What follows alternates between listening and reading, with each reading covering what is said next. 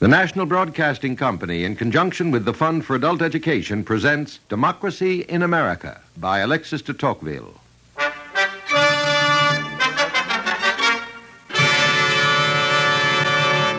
In an age of equality, faith in public opinion becomes a kind of religion, and the majority is its ministering prophet. Opinion is more than ever mistress of the world. There is here matter for profound reflection to those who look on freedom of thought as a holy thing, and who hate not only the tyrant, but tyranny itself.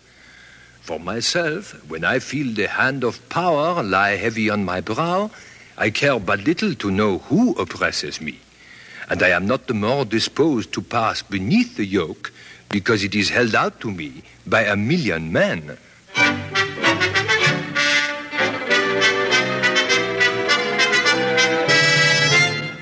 The Tyranny of the Majority. A study in American freedom. Item 9 in the series Democracy in America. Prepared by the Division of General Education of New York University under the direction of George Probst, American historian.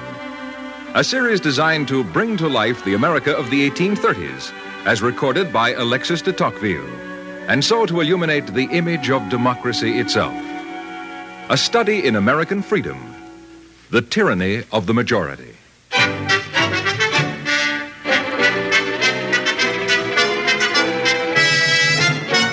My friend Beaumont and I visited America in 1831. We watched many things together. We saw for ourselves the principles of democracy and equality, and everywhere we went, we were welcomed. Now, gentlemen, you've been over here how long? Several months. All right. How do you like America? Beaumont? Really, Tocqueville? Uh, speak frankly, gentlemen, this is a young country. We're just getting started. We want to know what visitors think of us.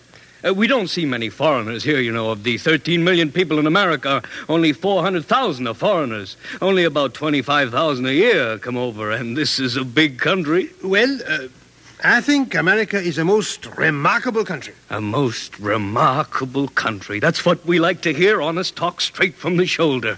A most remarkable country. Go on, sir. We admire the enormous progress you have made. Uh, progress in what? Uh, be frank, don't hold anything back. In everything, in developing your cities, in taming the wilderness, you are a most industrious nation. And uh, successful. And very successful. Uh, that's what we want to hear straight from the shoulder. Don't you think our women are wonderful? Superb. And as virtuous as they are beautiful. Mr. Beaumont, it's a pleasure to talk to you. Have you read any American books? Yes. Beaumont. Uh, what do you think of them? Uh, truthfully now? Truthfully, I think they are dreadful. You think they're dreadful? Mr. Beaumont, our American authors are the finest in the world. I beg leave to differ. Uh, even your own Fenimore. There's no difference the- possible. You're from France. You haven't had a chance to develop your taste likely. When you do, and I hope for your sake it'll be pretty soon, you'll recognize that American literature, like everything else American, is unequaled in the world. And if the disadvantages of your taste and upbringing don't permit you to appreciate America she truly is, why then I suggest, gentlemen, that you'll be happier and we'll be happier if you go back home where you came from.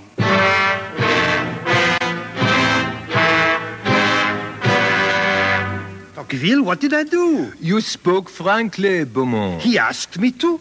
Besides, I praised America extravagantly. Any criticism is too much.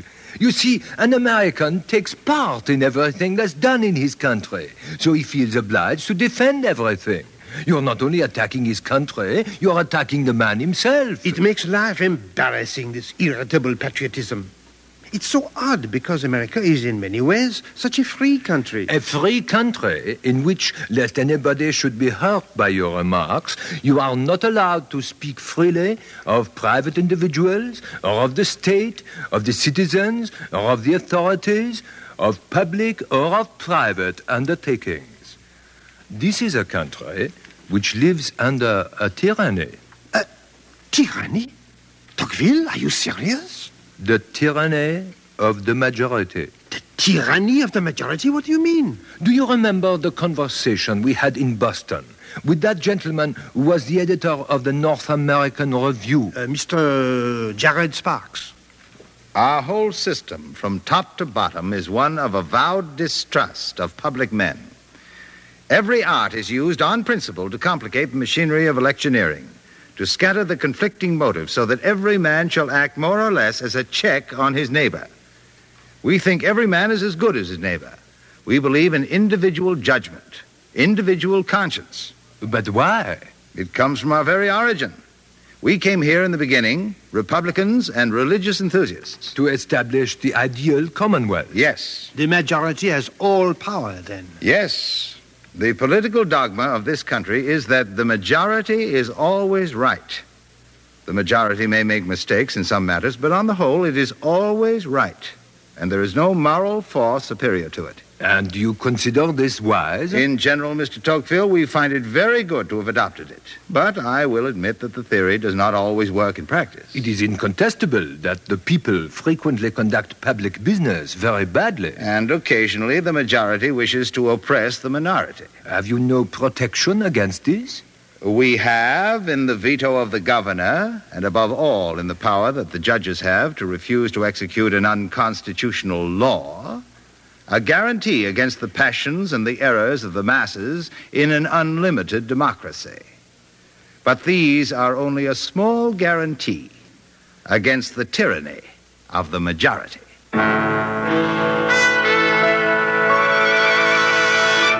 In my opinion, Beaumont, when a citizen of a democratic country compares himself individually with all those about him, he feels with pride that he is the equal of any one of them. But when he comes to survey the totality of his fellows and to place himself in contrast with so huge a body, he is instantly overwhelmed by the sense of his own insignificance. The public, therefore, among a democratic people, has a singular power, for it does not persuade others to its beliefs, but it imposes on them by a sort of enormous pressure of the mind of all upon the mind of each. That's what I mean by the tyranny of the majority. This is absurd, Tocqueville. Andrew Jackson says one man with courage makes a majority. The whole foundation of America is based on opposition to tyranny. Remember the words of the Declaration of Independence. But when a long train of abuses and usurpations, pursuing invariably the same object, evinces a design to reduce them under absolute despotism, it is their right, it is their duty to throw off such government and to provide new guards for their future security. But, Beaumont, when an individual or party is wronged in the United States, to whom can he apply for redress? To public opinion. Public opinion constitutes the majority. Then to the legislature. The legislature represents the majority and implicitly obeys it. Then to the executive. Appointed by the majority. All this is true, Tocqueville. But you do not allow for the spirit of the American people. This country is always on the watch for tyranny. At its very beginning, it was saluted by Thomas Paine for its contrast to the tyrannies of Europe. O ye that love mankind, ye that dare oppose not only the tyranny, but the tyrant, stand forth. Every spot of the old world is overrun with oppression. Freedom hath been hunted round the globe. Asia and Africa have long expelled her. Europe regards her as a stranger, and England hath given her warning to depart. Oh, receive the fugitive, and prepare in time an asylum for mankind. How can you say that this country has submitted itself to a political tyranny? Everybody here says this is a free country. The customs of America are against tyranny, as Senator Gray told us in Boston. The habit of treating all affairs by discussion and of proceeding in all affairs, even the smallest, by means of majorities, that habit is harder to acquire than all the others. Yet it's the only one which makes governments really free. It's this 200 year old habit which distinguishes New England not only from all the countries of Europe, but even from the other parts of America. Even our children never go to their master to settle their differences. They regulate everything among themselves. I have no doubt but that every man in Boston has a more truly parliamentary spirit and is more accustomed to public discussions than the majority of Europe's legislators. I still say thought and opinion are particularly under the power of the majority. As long as the majority is still undecided, discussion is carried on. But as soon as its decision is irrevocably pronounced, everyone is silent, and the opponents, as well as the friends of the measure, unite in assenting to its propriety. I know of no country in which there is so little independence of mind and real freedom of discussion as in America. How can you say a thing like that?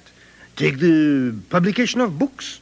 There is complete freedom of the press with no censorship of books. Beaumont, you are the one who complains about American literature. The quality, not the freedom. The two are connected. There can be no literary genius without freedom of opinion, and freedom of opinion does not exist in America. For example, For example, in America, the majority raises formidable barriers around the liberty of opinion. Within these barriers, an author may write what he pleases, but woe to him if he goes beyond them. Before making public his opinions, he thought he had sympathizers. Now it seems to him that he has none anymore, since he has revealed himself to everyone.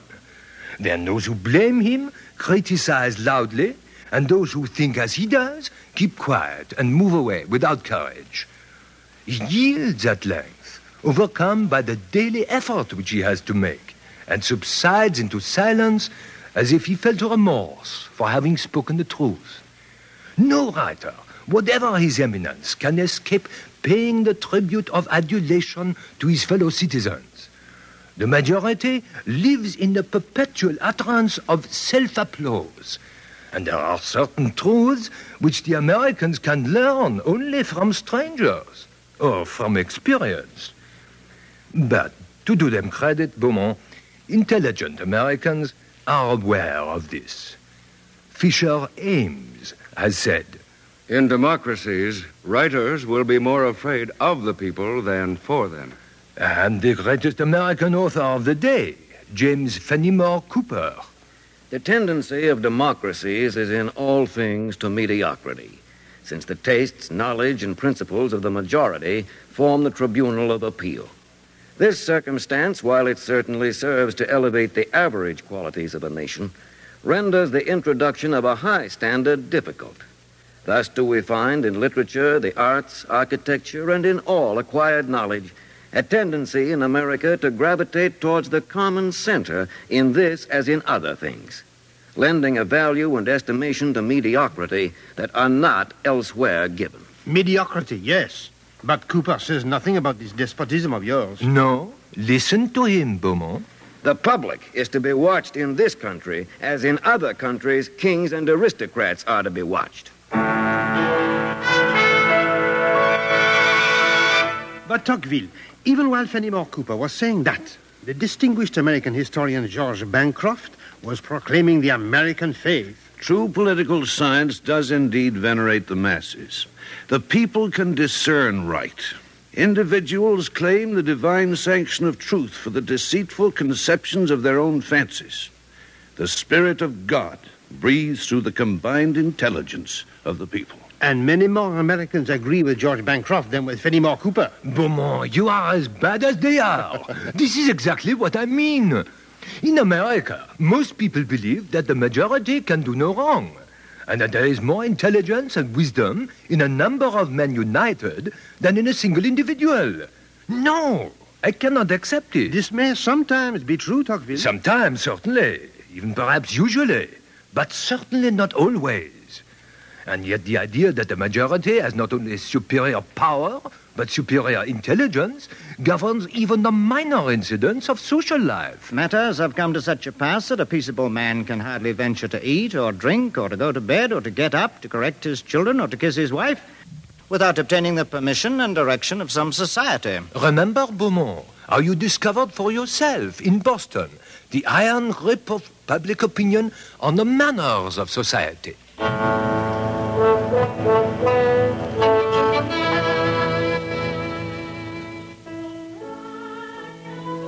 Listen to that. Well, you know, eh. She does her best. But how is it possible to enjoy such singing as this? There is neither simplicity nor taste, neither feeling nor execution in her performance. For the Lord's sake, don't say that loud enough for other people to hear you. It would deprive you, Mr. Beaumont, of many an innocent pleasure you would perhaps otherwise enjoy during your stay in the city. Our elite never forgive a difference of opinion to one of their own clique. How much more, then, must a foreigner be on his guard? You'll forgive me. In society, this is a free country, sir. Every man may do or think what he pleases. Only he must not let other people know it. you might just as well attack one of our fashionable preachers.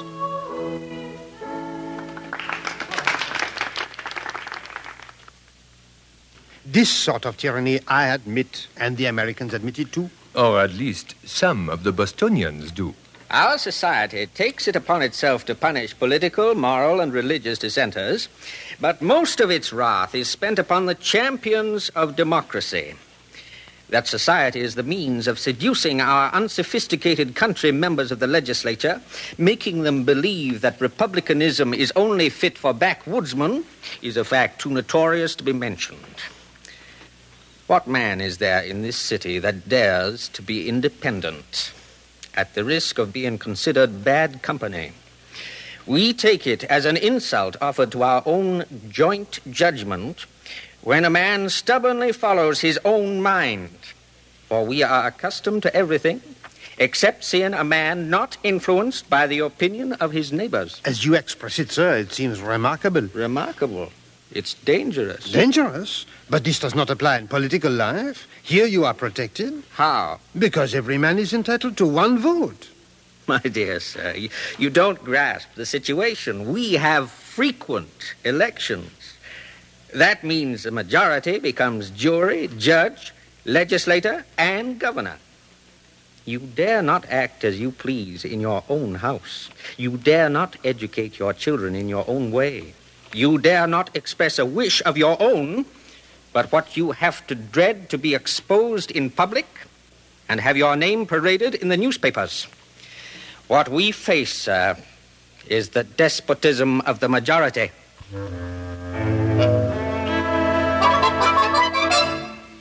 I do not believe enough precautions have been taken in America to limit the power of the majority.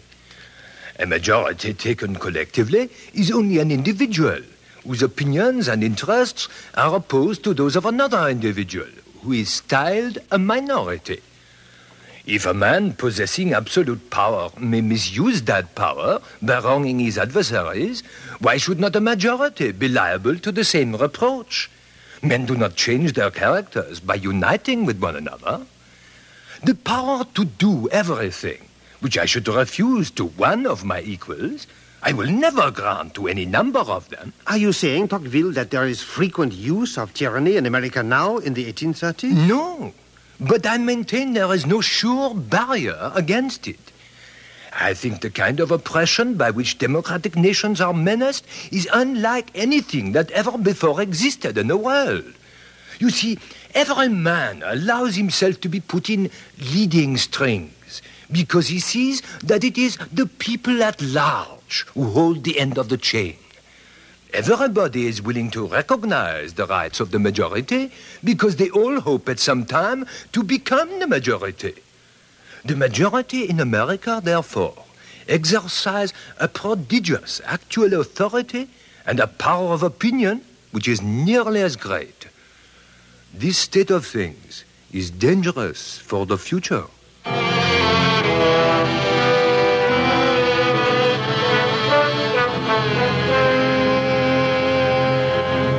And notice, Beaumont, the power of public opinion in the field of religion. The other day, a tailor sold a suit of clothes to a sailor a few moments before he sailed, which was on a Sunday morning. The Corporation of New York prosecuted the tailor for violating the Sabbath, and he was convicted and sentenced to a fine greatly beyond his means to pay. A New York lawyer defended him with much eloquence, but in vain. This lawyer's powerful speech, however, was not without effect, for it raised him such a host of Presbyterian enemies as sufficed to destroy his own practice. Nor was this all. His nephew was at the time preparing for the bar, and soon after the above circumstance occurred, his certificates were presented and refused with this declaration that no man of that name and family should be admitted.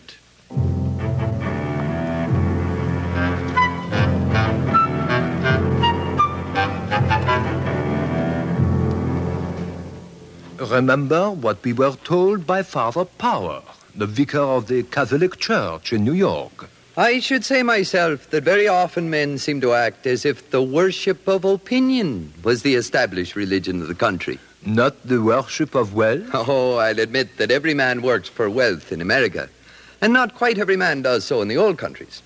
All the same, it doesn't seem to me that wealth is quite as important as an idol, a snare, a deception, as this other thing.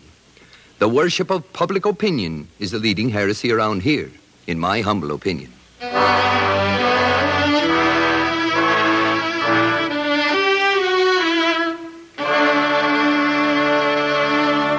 And the same thing was put from a different point of view by the physician we spoke to in Maryland, Dr. Stewart. Public opinion accomplishes with us what the Inquisition was never able to do. I have seen, I have known a multitude of young men who, after receiving a scientific education, thought they had discovered that the Christian religion was not true. Carried away by the fire of youth, they began to maintain this opinion openly. They became indignant at the intolerance of the zealous Christians and placed themselves in a position of open hostility. Well, some were obliged to leave the country or to vegetate there miserably. The others, feeling that the struggle was unequal, were constrained to return outwardly into the ways of religion, or at least keep their mouths shut. The number of those thus beaten by public opinion is very considerable.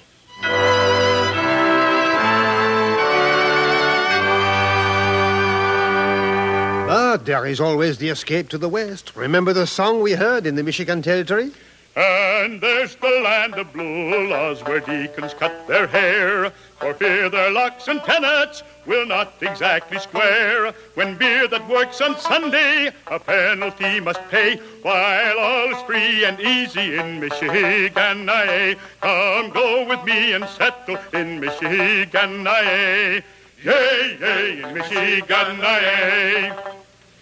But in Pennsylvania, I said, explain to me how it happens that in a state founded by Quakers and celebrated for its toleration, free Negroes are not allowed to exercise civil rights.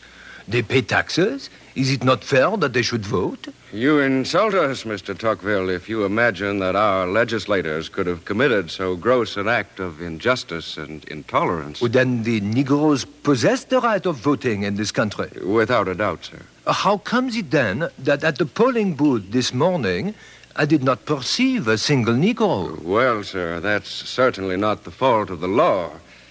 The Negroes have an undisputed right of voting, but they uh, voluntarily abstain from making their appearance. A very pretty piece of modesty on their part. Why, the truth is, sir, that they are not disinclined to vote, but they're afraid of being maltreated. What?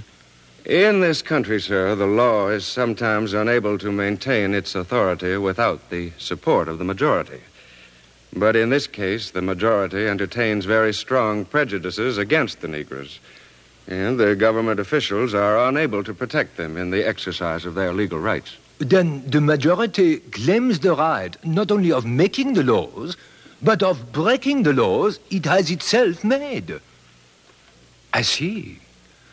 As Jefferson says, The inquisition of public opinion overwhelms in practice the freedom asserted in theory by the laws. And Ralph Waldo Emerson. Society everywhere is in conspiracy against the manhood of every one of its members. The virtue in most request is conformity. Whoso would be a man must be a nonconformist. Nothing is ultimately sacred but the integrity of your own mind. These are not the views of strangers and foreigners. They are the views of the Americans themselves. But Tocqueville, the Americans resist this tyranny of the majority by voluntary associations. Oh, that's true. Just think of all those associations we have found here and the reformers we have met. They fight for minority views and personal rights. And the majority is sometimes defeated by energetic minority agitation. No, the feeling in America is not that the will of the majority is a tyranny. In general, Americans agree with George Bancroft. The best government rests on the people and not on the few, on the free development of public opinion and not on authority. Because God has conferred the gifts of mind upon every member of the human race. Truth is not to be ascertained by the impulses of an individual. Truth emerges from the contradictions of personal opinions. Truth acknowledges neither the solitary mind nor the separate faction as its oracle, but owns as its only faithful interpreter the dictates of pure reason itself, proclaimed by the general voice of mankind. Thus, the opinion which we respect is indeed not the opinion of one or of a few, but the sagacity of the many. In an age of equality, the majority always commands belief. Faith in the majority is itself a kind of religion. But although I fear the tyranny of the majority in America, and although I warn against it, I remain hopeful. Despotism seems to me peculiarly to be dreaded in democratic times. I should have loved freedom, I believe, at all times. But in the time in which we live, I am ready to worship it. But the men who live in democratic ages have naturally a taste for independence. They are naturally impatient of regulation. For a long time, these feelings should prevent the establishment of any despotism. And they will furnish fresh weapons to each succeeding generation that struggles in favor of the liberty of mankind. Let us then look forward to the future, not with that faint and idle terror which depresses and enervates the heart, but with that salutary fear that makes men keep watch and ward for freedom.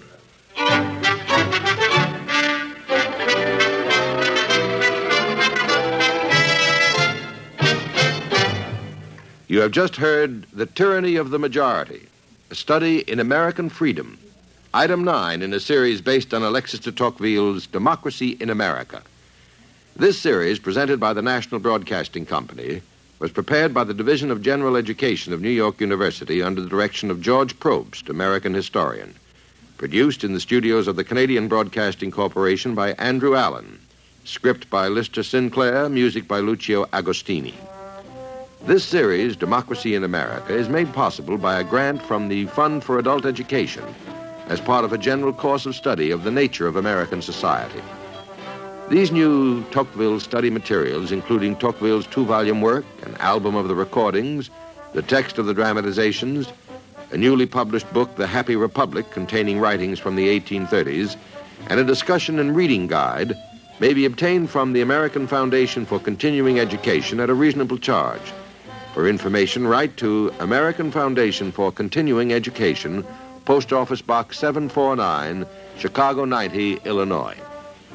Now, this is Ben Grauer inviting you to listen next week to Common Sense and Moonshine, Item 10 on Democracy in America.